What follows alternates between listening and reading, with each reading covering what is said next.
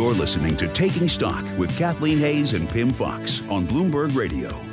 The muddiness of the data. Well, that's according to Chuck Lieberman, Chief Investment Officer, Managing Partner, Advisors Capital Management, with $1.3 billion of assets under management, joining us from Ridgewood, New Jersey. Chuck Lieberman, you describe the muddiness of data, making it difficult for some market participants to anticipate monetary policy.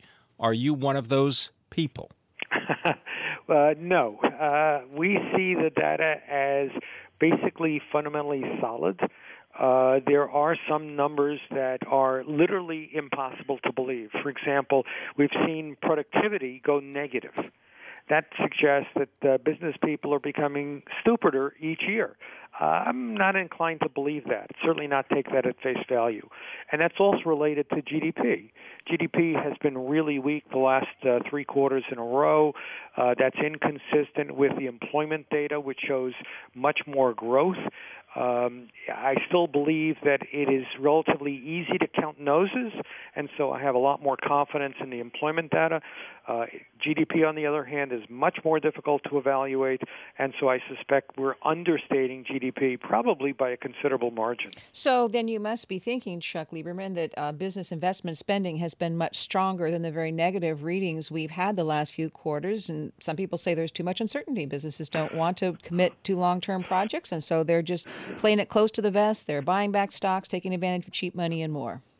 Well, I prefer to dig into the data, Kathleen, as you know. And when you dig, what you see is that all of the top line weakness is really coming from the energy and the mining segment, which we know are weak. Uh, those sectors uh, have retrenched. Aren't retail sales also, sorry to break in, Chuck, but I mean, you know, aren't retail sales also challenged? No, retail uh, retail sales, at least consumer spending, is probably the single strongest part of the economy. Uh, that business is doing well. Uh, the mix is changing. We're seeing dramatic gains by the internet-based retailers, and it's just tough for the retailers with stores uh, to really do well. Uh, and so some of them are going to have to retrench. There's going to be a, a complete change in the way in which goods are distributed in this country. Uh, companies like Uber are getting involved in distributing uh, products for, for companies. So you have to look at what is what what is really going on. You have to add up the numbers.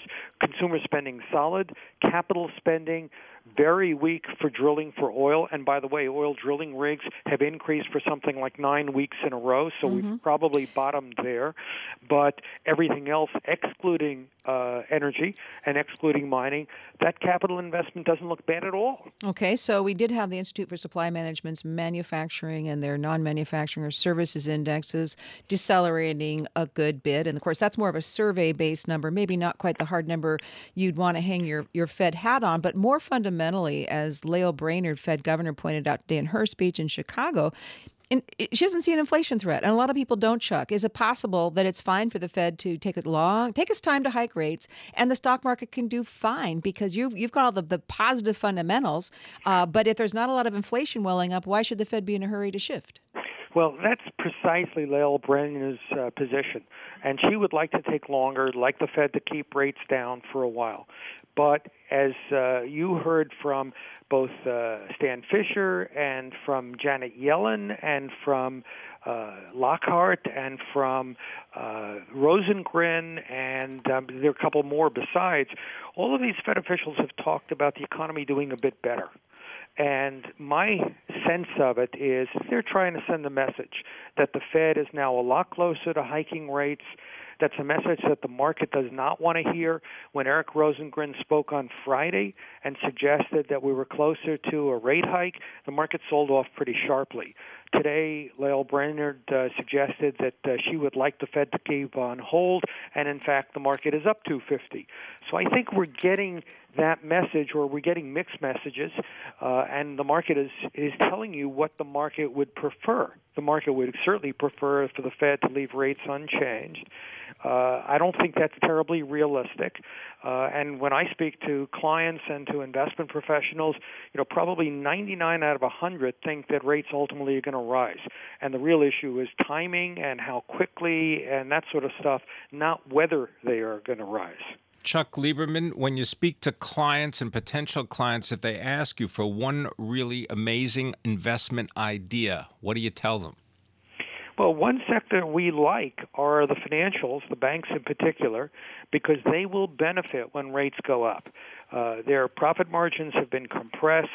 Uh, Citi uh, Group is trading at a severe discount to book value, uh, but its profitability will improve very sharply if rates increase.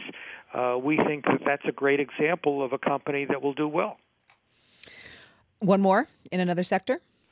In another sector.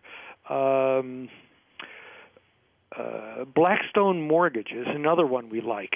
So here's a company that makes commercial mortgages, not residential mortgages.